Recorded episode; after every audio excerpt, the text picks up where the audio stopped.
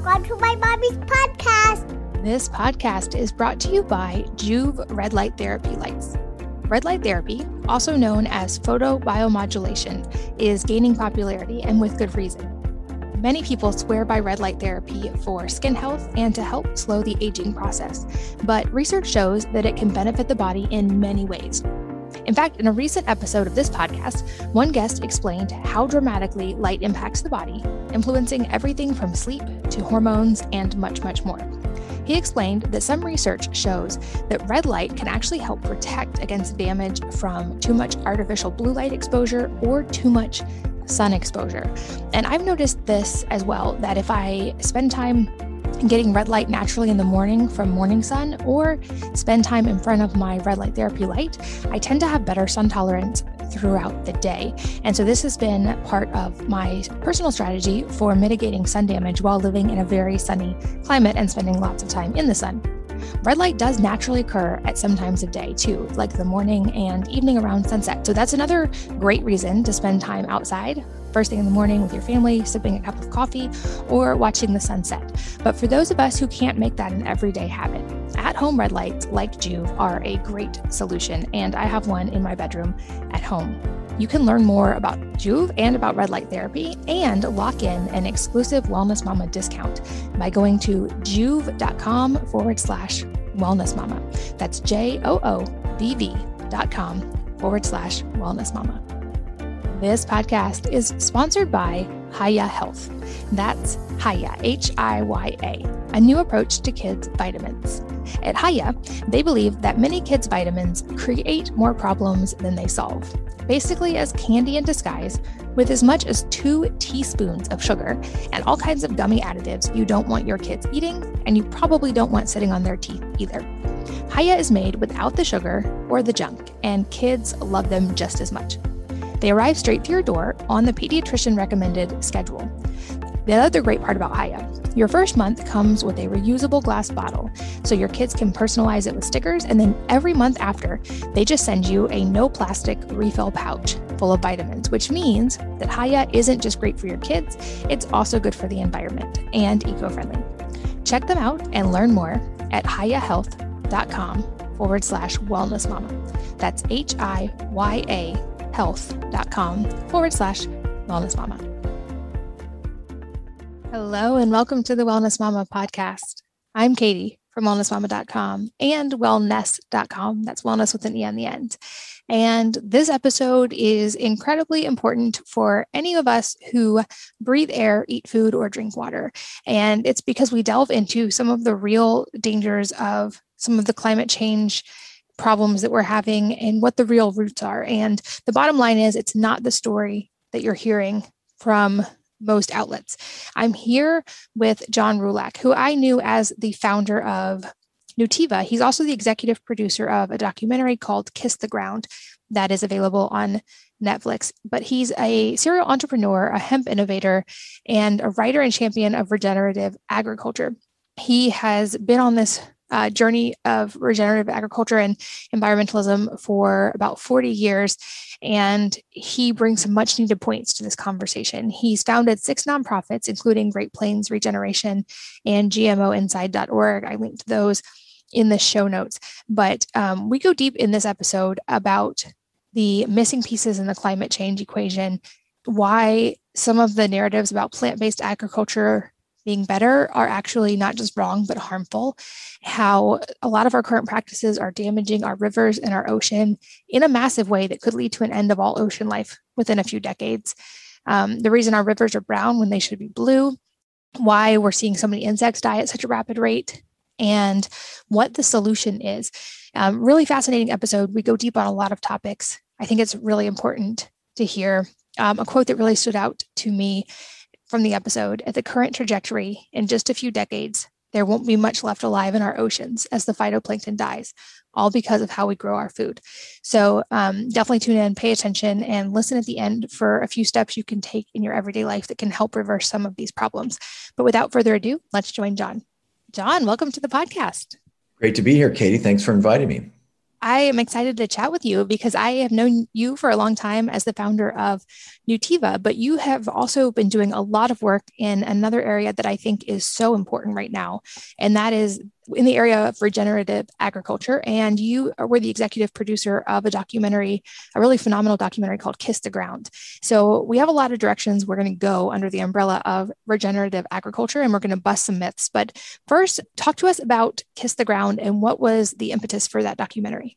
Yeah, well, thanks. It's uh, you know, soil health is is such an important topic, and and about seven years ago, I was actually in Missouri, and and uh, one of my longtime friend and a, and a mentor, Will Allen, gave a talk. He's an organic farmer in Vermont. He gave a talk about agriculture and its role in climate change and how bad you know synthetic fertilizers are to the climate.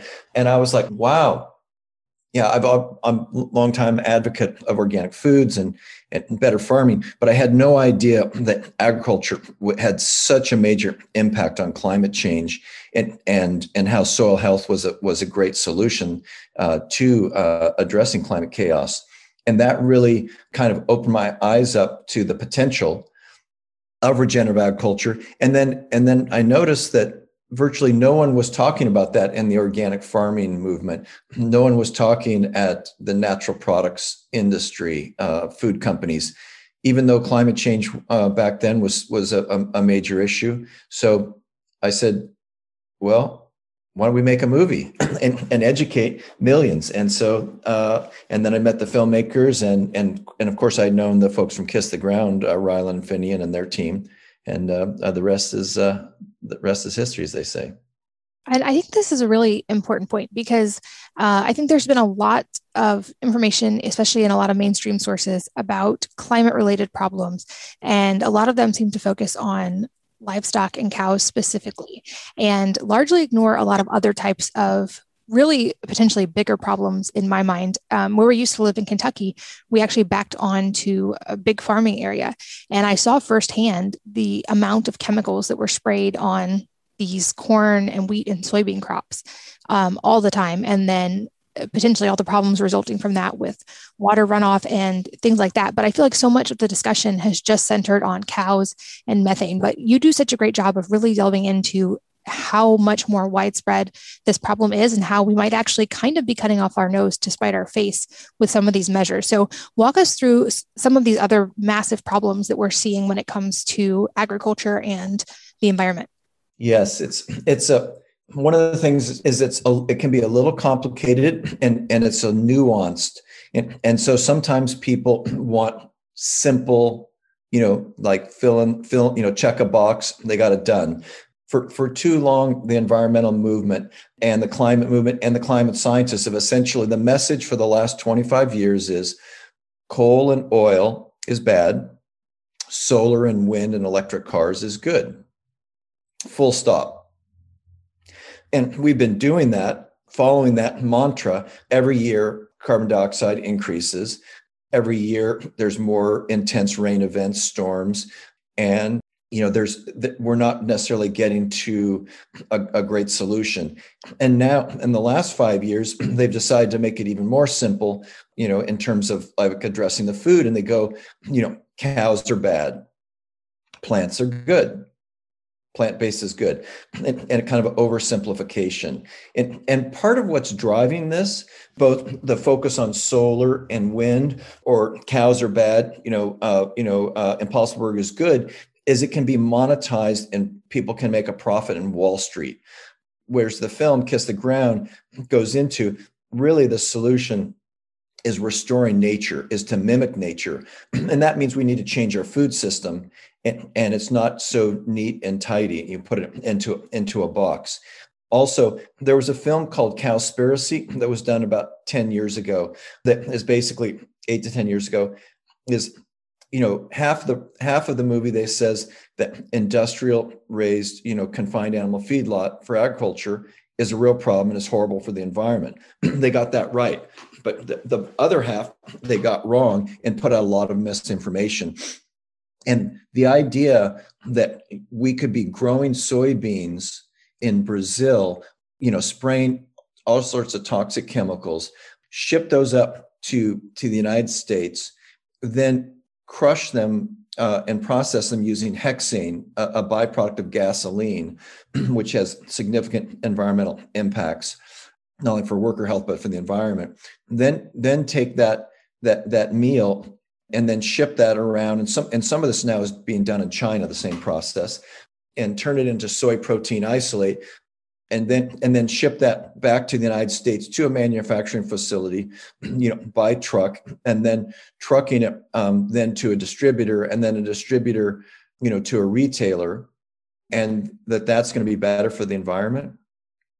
Whereas we could be for those who who who want a high quality protein, we could what i like to joke what i put in that in that article was is you know true plant you know that's really chemical based. Like the impossible burger and these fake foods are really chemical based because they're using lots of chemicals whereas the the the 100% pasture beef done in a holistic grazing and we'll get into a minute what holistic grazing is but that's really plant based because the cows are really just converting they're they're running on on the energy of the sun driving photosynthesis in grasses the, the animals eat the grass and then we we which we're not able to digest as well and then we consume the the the, uh, the meat. So that's a much more natural and more regenerative process.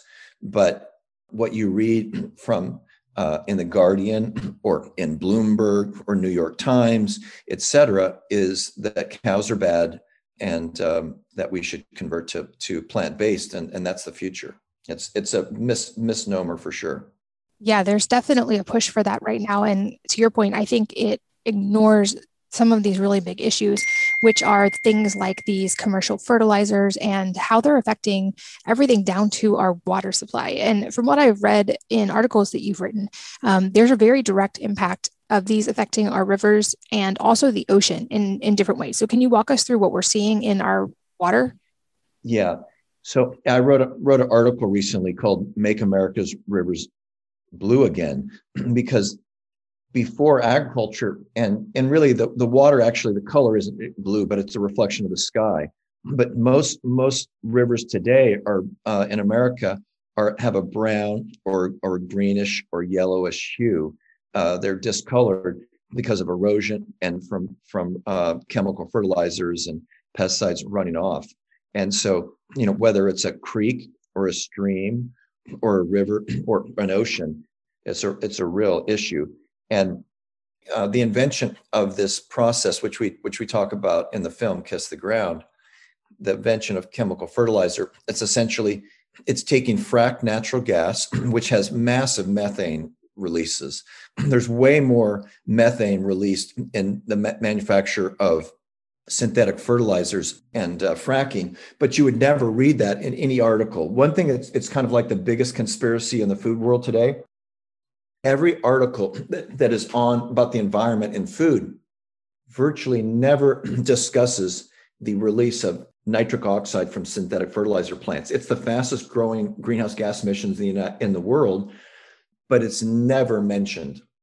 You know, because there's there's the thing to understand part of is there's so much money in, in the food industry. It's bigger than the internet.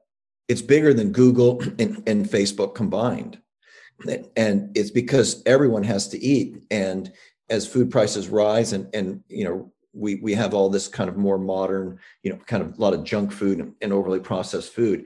There's a lot of money to be made. And so it's very convenient just to switch over and blame uh, you know blame the cows. So then they can then they can essentially repackage industrial you know gmo uh, agriculture. But but going back to to the waterways so when they use the synthetic fertilizer it's injected in the ground. Some of the plants absorb that nitrogen and we'll talk about how regenerative agriculture uh, uh, creates nitrogen and, and, fertility. But then when there's a rainstorm, obviously, you know, uh, in, in farm areas and that, that you're going to see, you're going to see rain. That's, you know, you, you need to have rain for, unless it's irrigated, but a lot of times it's, it's, it's rainfall. Then that, then that fertilizer washes, washes from the field into a little creek, which then washes into a bigger stream, into a river, and then ends up in the ocean. And we have a 500 square mile dead zone in uh, the Gulf of Mexico and so the number one contributor to ocean pollution today is uh, not only plastics, but it's also agricultural runoff from from industry, and it's uh, it kills it's killing fish. Uh, there was just an article about the what's those what's those really lovely uh, mammals that that uh, that are right around the Florida waterways? A manatee, and manatees are being poisoned from from uh, synthetic fertile synthetic pesticides like Roundup from Monsanto so that's that's a little about the waterways, definitely, and and also into our wells. So if we want to take care of our waters and and have healthy, you know, drinking water, healthy rainwater, we need to have healthy soil, and that that begins with regenerative agriculture and moving away from industrial uh, agricultural chemicals. And to circle back on how does regenerative agriculture differ in terms of of, of the conventional agriculture, chemical agriculture, is we use uh, we grow plants in rotation with other crops such as like uh, alfalfa or clover to um, fix nitrogen from the atmosphere put it back into the into the into the ground uh, into the soil and also integrate livestock so like uh, gabe brown who's the star, one of the stars in the film uh, kiss the ground is a, a rancher north in uh, north dakota likes to say he'll like grow a, a winter a cover crop. He'll plant different different crops such as such as like radishes and then he'll bring cows in. The cows will eat that grass. They'll, they'll eat the they'll eat some of those crops and then they'll they'll poo and they'll pee and they'll they'll transform and create biological activity in the in the soil. So instead of using fertilizer from chemicals they're just using um, from the cows uh, that natural process. It's it's more eco- economical so the farmer makes more money and it's more ecological.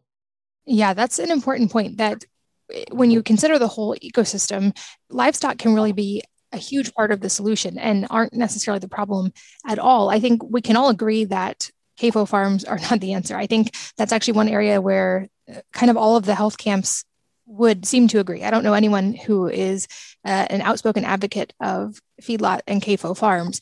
Um, but to circle back to a point you made also about the waterway. So I live close to one of these dead zones in the ocean, and I wondered if that could actually be a reason for some of the different red bloom. I think they call it all these different things that affect the air quality and the water quality at different times of the year. But I know it's it, people who don't live near the ocean, it's easy to kind of not have those things be top of mind and not think about how big of a deal they are.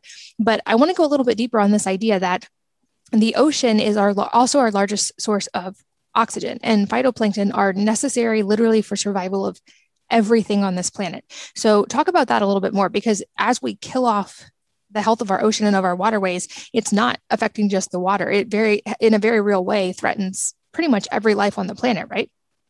Yeah. I mean, the number one underrated environmental issue on the planet today is the ocean acidification and the dying off of our plankton. And the reason why plankton outside of the, the nitrogen runoff is the legacy load of, of carbon that's in the atmosphere that's been from from uh, tilling the soil, burning fossil fuels, you know, clearing clearing forests, clearing wetlands over the last you know thousand thousand two thousand years. That legacy load is in the atmosphere and over time that that carbon drops down and where do you think it falls into? Into the ocean. So that carbon falls into the ocean and, and plankton what we call acidification in the ocean has increased by 30% in the last 50 years and so the plankton is, is slowly starting to die off and when scientists take ocean water and they increase it, like increase the percentage of carbon in the water to what we project by 2040, all of the plankton just dissolves. So they need that balance, um, just like our stomach needs a particular type of balance, like our pH. There, there's this thing that, that in, in nature, there's a balance. If you get way too much rain or too too much drought you know is going to cause an issue. And so we're not really paying attention. So at the current rate of how humanity uh, we are living on this planet by 2040 there won't be a fish a dolphin or a whale living in the ocean.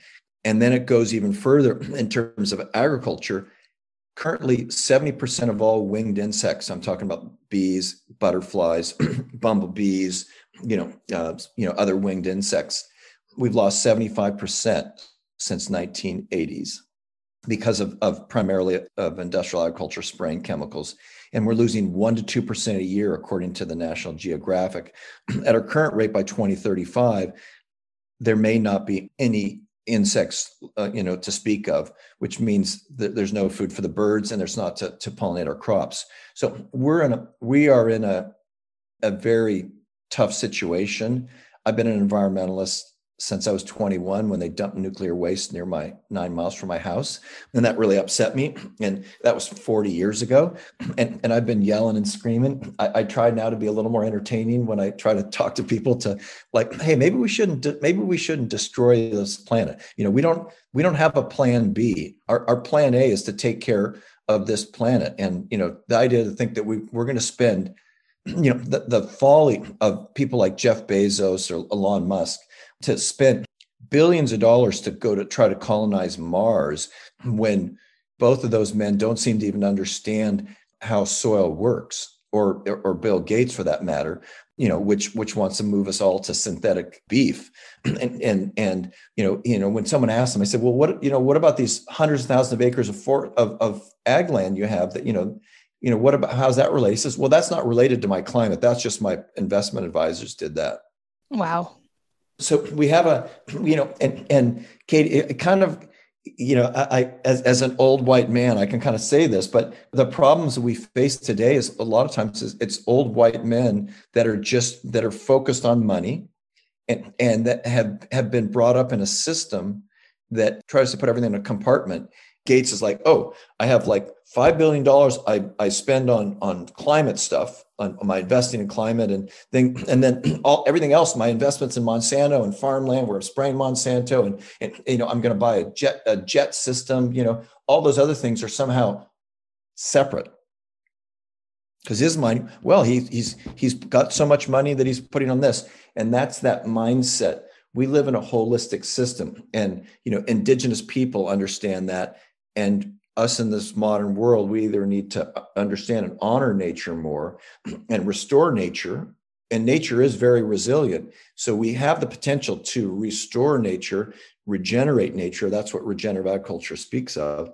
And we can do that and, and, and have it create a, a more dynamic future, or we can continue on this path and have a very bleak future you know i try not to candy coat things. Things are things are in a very tough situation. Things are way worse than than the scientists and politicians are letting people know. Um, we're going to start seeing more storms. We're going to see more droughts you know more more of, of these kind of weather events until we start to to re you know rethink of how we're how we're living. And and something called the it's interesting that I've learned something called the, the water cycle, the small water cycle that that by merely re-greening and reforesting lands and, and, and improving the grasslands and um, improving agricultural lands, keeping it always covered, we can actually impact weather. We can we can actually create more rain in areas that are dry by restoring nature and that's uh, and that's something that more and more people are starting to learn. But a lot of environmentalists didn't even know. I really didn't even understand that concept until 10 years ago. I mean i knew the idea is rainforests actually the, the, the forests actually release like isotopes and other things that connect with the cloud system and encourage you know uh, and connect and, and have have form rain clouds in areas. So you know it's it's a it's a fascinating uh, subject. And uh, the more we can learn and respect nature the better we're going to be yeah, absolutely. Um, my son is very into a lot of these issues as well. He's 14 and um, he was on my podcast when he released a cookbook. And I asked him a question related to the environment and basically how we should be trying to fix these things. And he made a good point. He's like, Mom, you're asking the wrong question. At the end of the day, nature's going to win. We need to fix this so that we can continue to exist in it. But at the end of the day, it's an organism that's going to reset itself. Um, and you mentioned the insects, which I think are a really important point as well, um, probably just as close to as important as the oceans and the water supply. And in your article, you quoted a doctor who said that um, this isn't just a bee problem. The bees are the canary in the coal mine. This is the worst mass extinction event the planet has ever experienced. Agriculture has become much too simplified. And probably a lot of people listening have heard some of these statistics about the bee population declining, but I don't think many people realize just how, again, just like the water issue, just how this truly affects all life on the planet. And I know this also links into the idea of GMOs. And we have big voices in society saying GMOs are the answer and it's the only way we can feed everyone on earth, and very uh, promotional of, of GMO practices. Can you kind of take on that issue as well and talk about all these genetically modified crops and how that's led to more pesticide and fertilizer use? Yeah. I think one thing, well, I want to go back to a, you know, tell a story about when, when I was a younger man, maybe in my 30s. Uh, I was I was at a went to a natural food show. You might have heard the, the Expo West, uh, and they have you know back then there was 10,000 you know 8,000 people would go you know when they had the last time they had it before covid there was like 85,000 and there was there was a farmer a really uh, his name was Dick Harder he was like really big guy like six eight really giant of a of a man and he was he was a rice farmer and he was an ecological farmer and he he was one of the few farmers that you know really kind of didn't want to use chemicals back in the 60s you know and he says, John, after World War, you I remember him telling this story. It was just like it was yesterday. He said, after World War II, what did America and England have a lot of? They had plane factories and bomb factories. And you know, they had the planes for the war and, and they had the bombs to drop the bombs on the people. And essentially, after the after World War II, they decided, okay, what are we going to do to get the economy going? They decided to create a new war and guess what that war was against? I don't know. Nature. So they decided they de- declared war on nature, and the new enemy was bugs. so they were going to drop, you know, bombs on the bugs. they're also going to they're going to also drop bombs in the in the in the soils for chemical fertilizer. You know, a lot of a lot of these bombs that explode are, are made from synthetic fertilizer, and so we started that up. And now we've realized that so many so much you know devastation and we haven't we haven't declared a ceasefire we need to just declare a, a, ceasefire against that and the companies that were making the chemicals that they used in world war ii in auschwitz to kill jewish people. Those same companies are the ones that are are in charge of of food policy in the world today. Bayer is a is a world war ii german chemical war crimes company. They purchased Monsanto, and every GMO seed that is sold in the world today is dipped in a synthetic pesticide called neonic. Neonic coats the seed. It's 5,000 times more toxic than Roundup. It expresses itself in every part of the gene of the plant. And it's one of the reasons why bees and butterflies are dying so rapidly. So in the morning when the dew is sets on the on the, the corn plants bees come and drink the water off of the corn. And when they drink that drink that moisture they're ingesting the neonics into the bees and over time the bees die. And that's going on all all insects. We don't need that that, that neonic and it's hard to even get it. They're even selling it in nursery plants. So when you go to the local nursery and put some flowers or whatever into your in plants into your yard, you're, you're spreading that also, and they don't tell you. It's been banned in England and all of us. I mean, in France, uh, in many cases, and they're and they're finding out they're, they're the bees are making a a, a better um, in increase in population. So that's the way all that's the way every uh, the, the, GMO starts there, and they're designed. Ninety eight percent of all GMOs um, sold in the world today are designed to have applications for for spraying uh, toxic pesticides. So so when when GMO crops were introduced in the 90s, that's when when the increase, the amount of increase of pesticides, herbicides, and so so we've just gotten used to just spraying so, you know, as I remember, you know, one of my one of my friends uh, was a farmer, and we were driving along, and he's an organic farmer. He says, "See out there, there's not a weed in the field. You know, we just they just spray it like clockwork. You know, two or three times."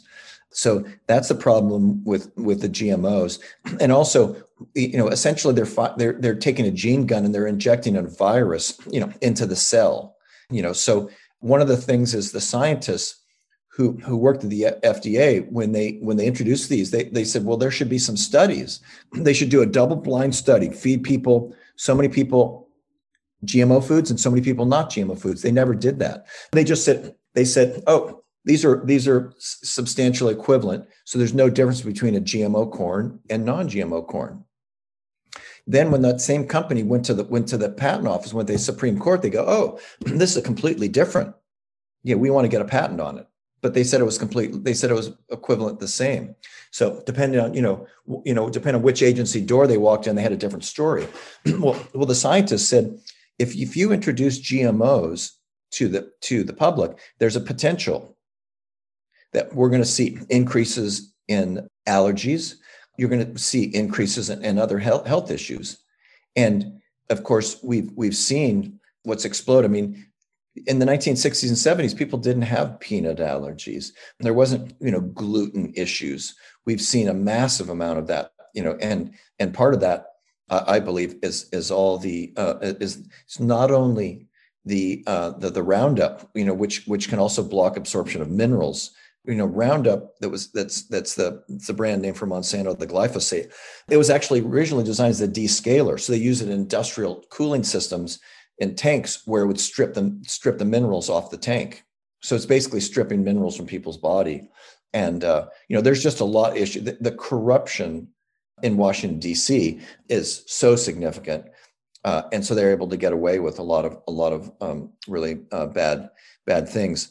But you know, that's why it's so important to go towards more regenerative and organic. The challenge with organic, though, is less than one percent of acres are, are, are grown certified organic in the United States. most of the most of the crops uh, that that make up the organic food you buy in stores is imported.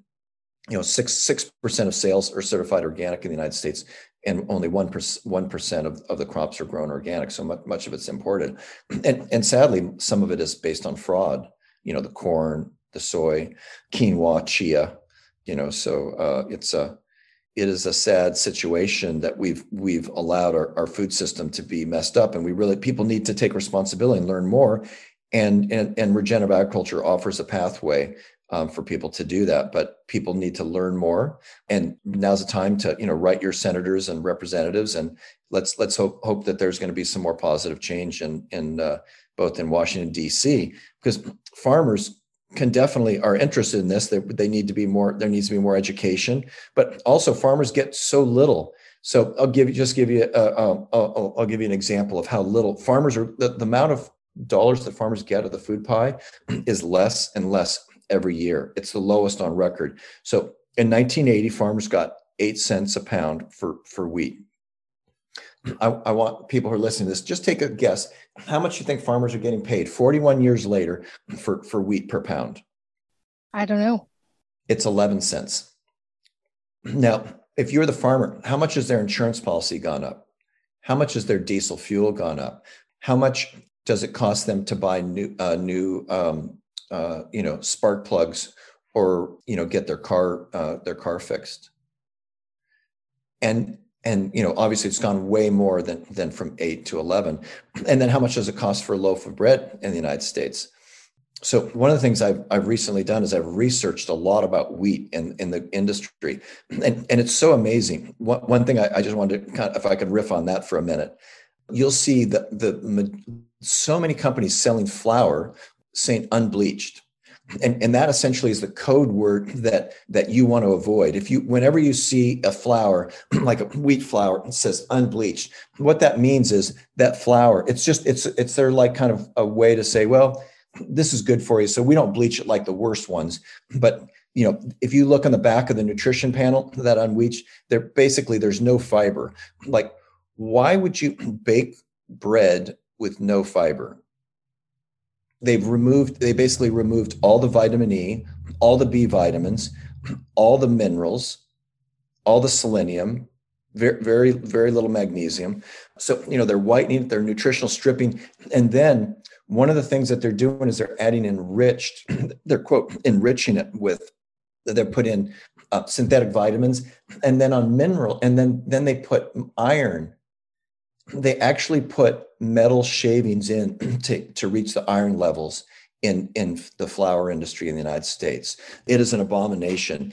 And um, one of the things that's causing a lot of allergies for people is since the 1940s they started hybridizing wheat and changing it. So there are are what they call heirloom grains, such as, and I've really, you know, Katie, I've really I've been drinking out of the fire hose the last six weeks, five, four, five, six weeks, really learning more about because I'm working more in in Kansas and Nebraska with farmers and ranchers to build a regenerative movement right in the heart of the country and the and the vast Great Plains, and and uh, you know really learned a lot. But there's there's these varieties called like Turkey Red, Sonoran White, uh, Red Fife that were brought over you know in the 1800s you know, fr- um, when people came to the United States. Matter of fact, I talked to a, one farmer and he's growing 30 acres of turkey red and it has a different protein and, and, and structure. And, and his, his great, great grandparents came from Crimea in the 1890s. And they, and before they came out, they sent their kids out into the fields to put some of these seeds,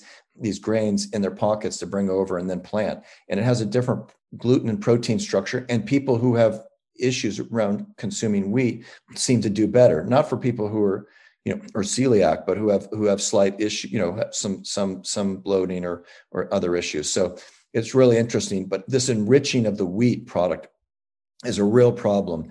And so there's kind of a, a, renaissance in heirloom grains and a new way to grow and growing. And, and I can explain to you uh, a little about how some of these farmers are growing wheat differently than, than conventional or even organic farmers.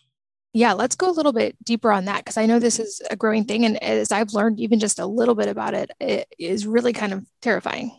Yeah. So the more I found about what's going on, and, and there's some people even talking that this this enriching these these uh, vi- synthetic vitamins and, and, minerals, et cetera, and especially the, the the metal shape. This is also a major health issue, and it's it's virtually in all products. So like everyone is eating uh, you know, I think 25% of the calories in America is, is wheat, but we could transform and make, you know, you know, uh, you know, I joke, make wheat great again. You know, if we if we stop spraying all the, you know, you know went off using synthetic chemicals, and also started using more of these heirloom varieties, you know, um, which they have about half as much yield, so they cost a little more, but but they're they're much you know much better for you but one of the one of the um, this that uh, farmer I was telling you about that's that grows this heirloom variety.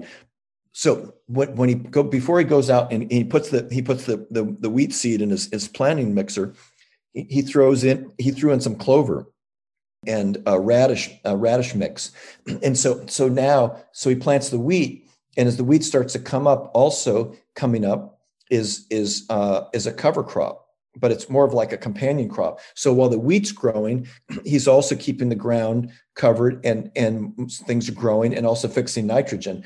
So he gets you get a little better yield, you get more you know habitat, and it's restoring the soil and increasing the biodiversity.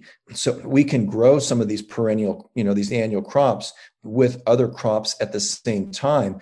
But it's funny, I was talking to about 30, far, 30 farmers on a couple calls recently, and they were all like, oh, I don't know about that. You know, someone was like, oh, I can't do that. And, and then I get off the call, a couple of them were saying, say, John, I've been doing that for like seven years. It's not that big a deal, but he says that's a no brainer. But pe- the farmers are just like, you know, like Katie, how hard is it for you to change some people's diets, right?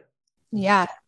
They're just used to it, right? We're creatures of habit. You know, it's like, you know, like, like, well, well, why do you hike at this one place? Well, I mean, there's another place you could hike that's just, just right down the road. Well, I just kind of like this other hiking trail. You know, we're, we kind of have our little thing. So, so we're, you know, with the regenerative agriculture, it's about working with people and, and, and educating them. And, and that's, that's one of the things I'm, I'm actually with these farmers and ranchers. We're, we're working to create a new co-op that's going to be a farmer owned co-op that is going to grow some of these heirloom grains in a better way and, and actually grow it mill it and package it and sell it. And it's called farmer eve. It's just it's just an ideation phase.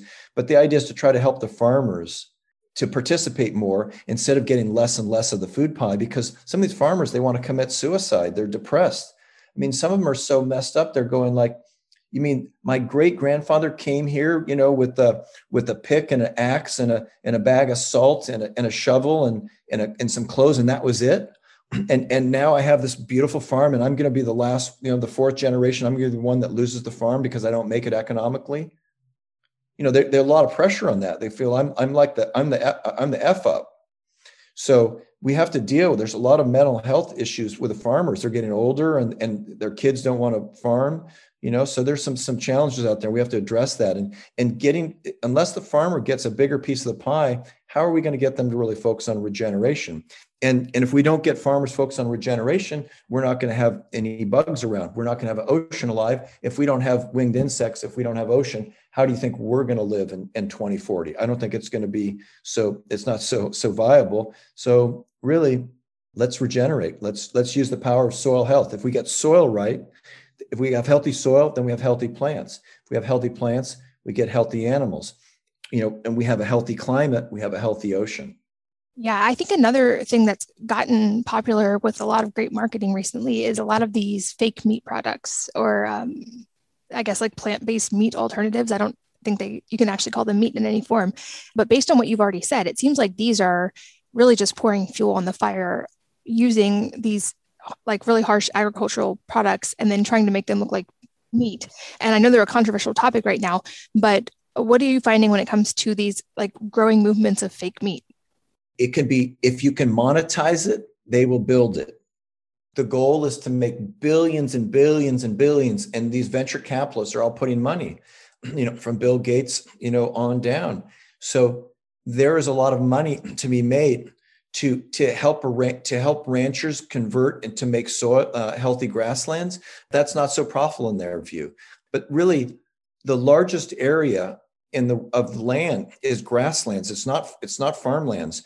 So you know uh, in grasslands a lot of the grasslands are denuded because of poor grazing. So you know the current meat industry isn't regenerative and isn't sustainable and we need to we need to improve it. But the, the idea with how this works is on the grass, the cows will come in on a regenerative system. They'll come in, they they they try to mimic the herds of like buffalo, where it's they come in in, in, large large batches, large groups, and and when they they bring in, let's say the grass is about knee high, so they come in and they'll you know munch it down like about a third and then they move them and they won't come back for another year or six months. Now that grass comes back up and and you start to get more perennial grasses and the grasses get stronger. Whereas if you leave the cows in the same area they just munch it all the way down then the grass grows a little more it munches down and then the root system gets weaker. And the reason why we want more complex and diverse root systems that's where the plants they use the, the carbon and transform it through a process uh, and to sequester carbon and and uh, turn it into into you know a living root system.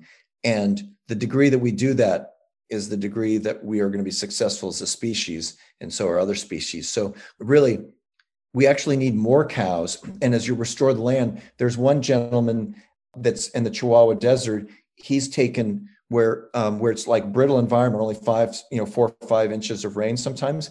He's increased the amount of, of herds they can run on the land by by 10 times, and they increase the biodiversity. They increase birds, increase the grass species and, and other species. But it has to be done, you know, in a in a more holistic lens, and and there's more and more resources. And I encourage everyone to watch the film, you know, Kiss the Ground, and that's a um, a really a, you know a good movie to do. And there's a uh, there's another book out, uh, Diana Rodgers. What's the name of that that book? Uh, uh, Sacred Cow, I think. Sacred Cow, yeah. And if you want to learn about that, but you know, I mean, I was a long time vegetarian, and I used to bash meat. You know, you know, back back 30 years ago. Some of my friends kind of chuckle with me now. so, uh, but uh, you know, we can always learn, and and that's one thing. You know, it's like, do we have the do we have the ability inside of us to say, you know, maybe I wasn't right maybe maybe i need to learn a new way. And uh, so we're uh, the new way the new past but really it's an old way really you know regeneration taking care of, of nature. Indigenous people understand that and uh, and a lot of old time farmers. And we're just we're, you know what is old is coming back to new. I have so much respect for you in being willing to consistently ask those questions. It's something I try to do as well as every year make a list of things I firmly believe to be true and then challenge myself on them intentionally realizing if i'm right i've only learned more and if i'm wrong it was really important to challenge those things and i think it was charlie munger who said you know any year that he doesn't overturn one firmly held belief he considers a failure and i think that's a, a very tough thing for many of us is to be willing to challenge especially firmly held beliefs. So, uh, a lot of respect for you in doing that. This podcast is brought to you by Joovv Red Light Therapy Lights. Red light therapy, also known as photobiomodulation, is gaining popularity and with good reason.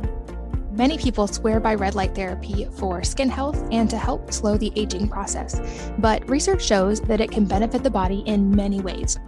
In fact, in a recent episode of this podcast, one guest explained how dramatically light impacts the body, influencing everything from sleep to hormones and much, much more. He explained that some research shows that red light can actually help protect against damage from too much artificial blue light exposure or too much sun exposure.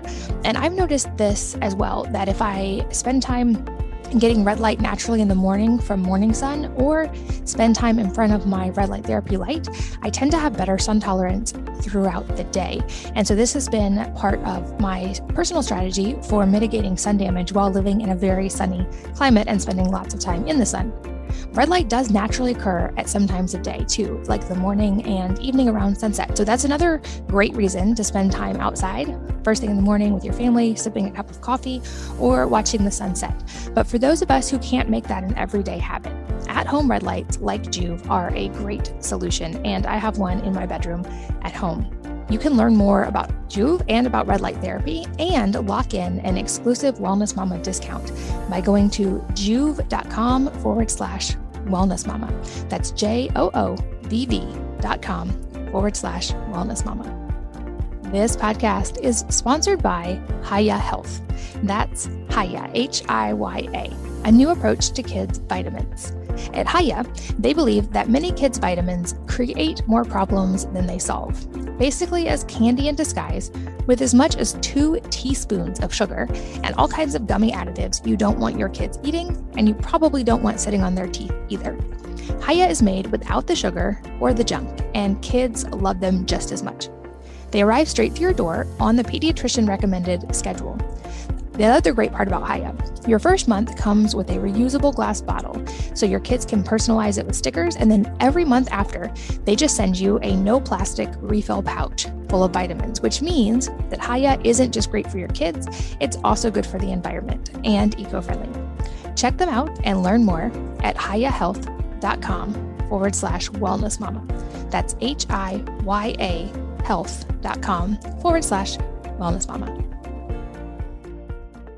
And I want to make sure we really delve into the solutions as well. Um, you've mentioned carbon and how there's a lot of misunderstanding in kind of that carbon equation, and how this is actually a big part of the reason that cows um, are not only not the problem, but are a big part of the solution. And I know you've done a lot of really important work with Great Plains regeneration from uh, and some of your efforts with this, but walk us through basically the basics of that carbon equation and how regenerative agriculture can actually be the solution to all of these problems.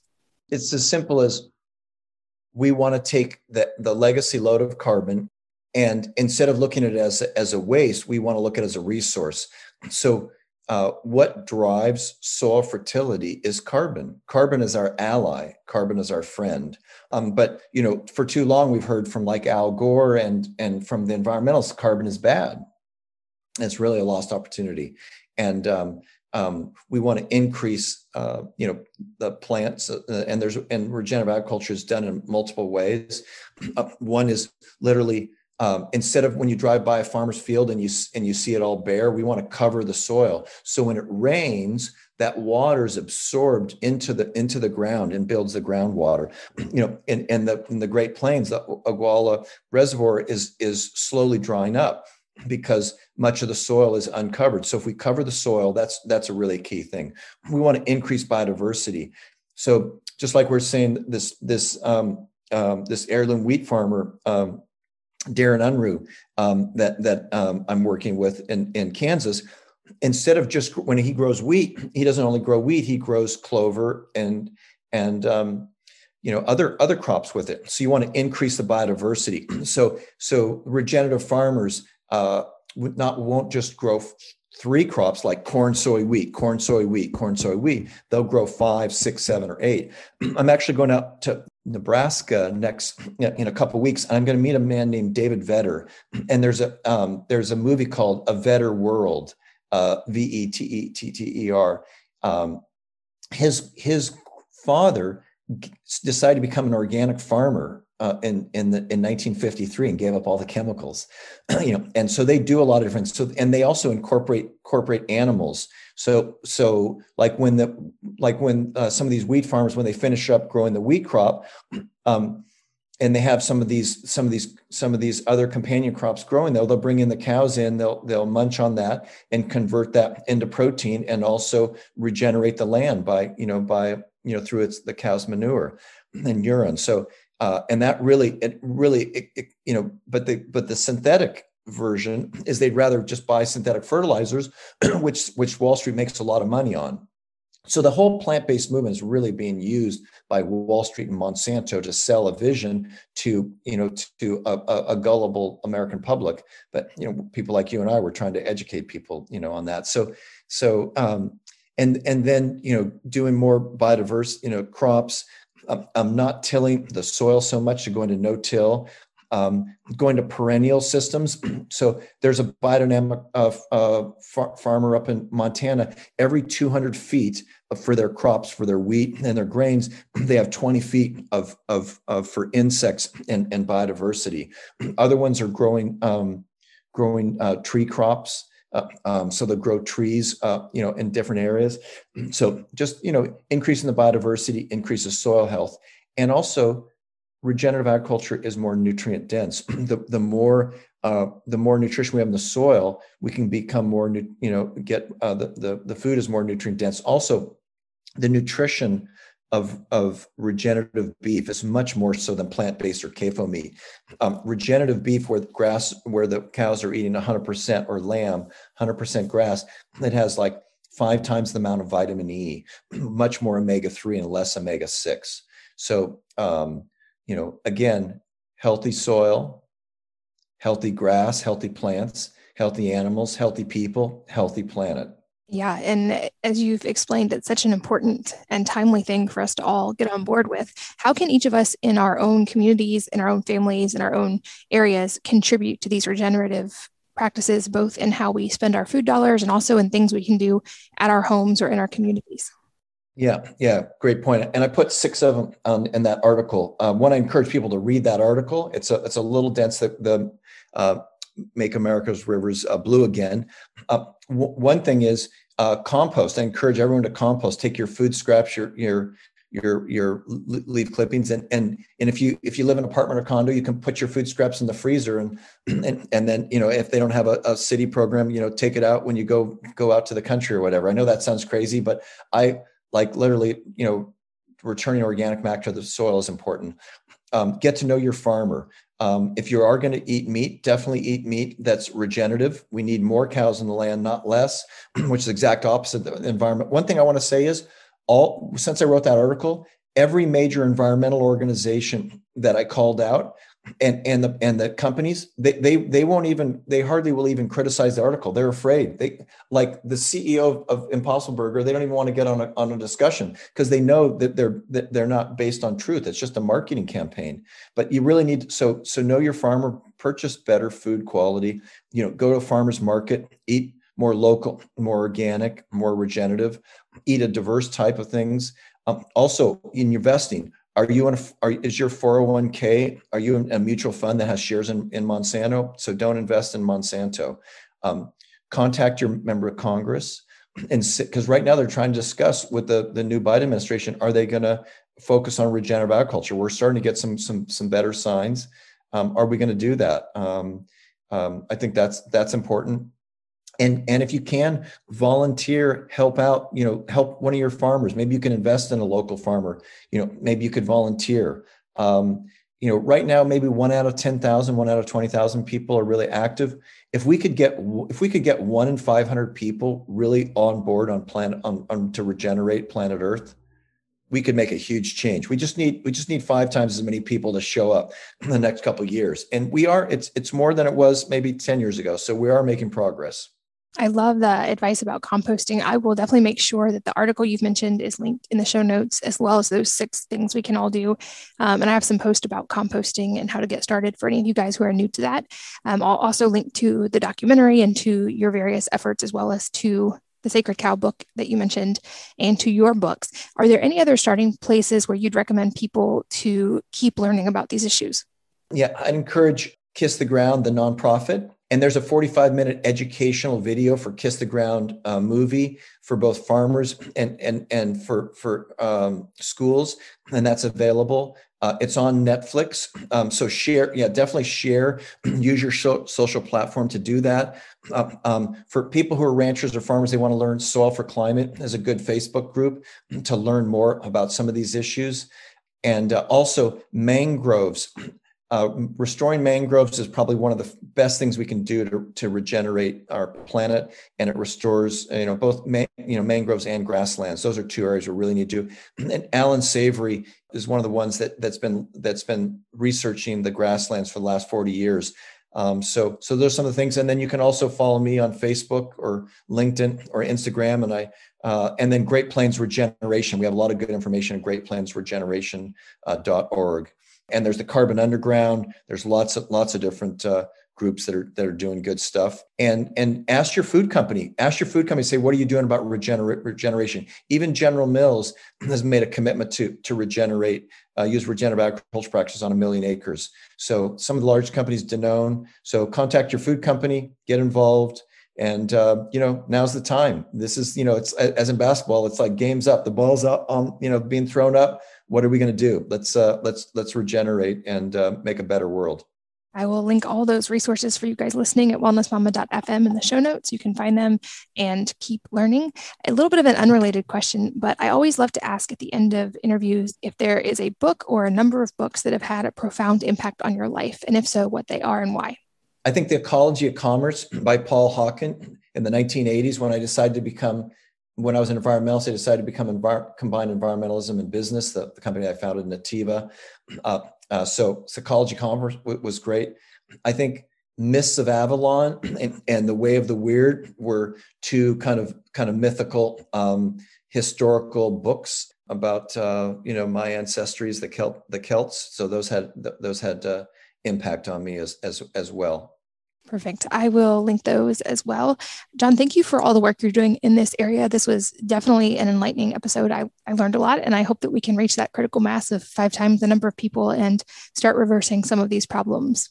Yes, thank you. Thanks for taking me uh, on as a guest today. And uh, you keep up all the good work educating folks and uh, and taking care of your six six uh, six kids and uh, have them be uh, regenerative warriors as they grow up as well. Thank you. And thanks as always to all of you for listening and for sharing your most valuable resources, your time, and your energy with us today. We're so grateful that you did. And I hope that you will join me again on the next episode of the Wellness Mama podcast. If you're enjoying these interviews, would you please take two minutes to leave a rating or review on iTunes for me? Doing this helps more people to find the podcast, which means even more moms and families can benefit from the information. I really appreciate your time, and thanks as always for listening.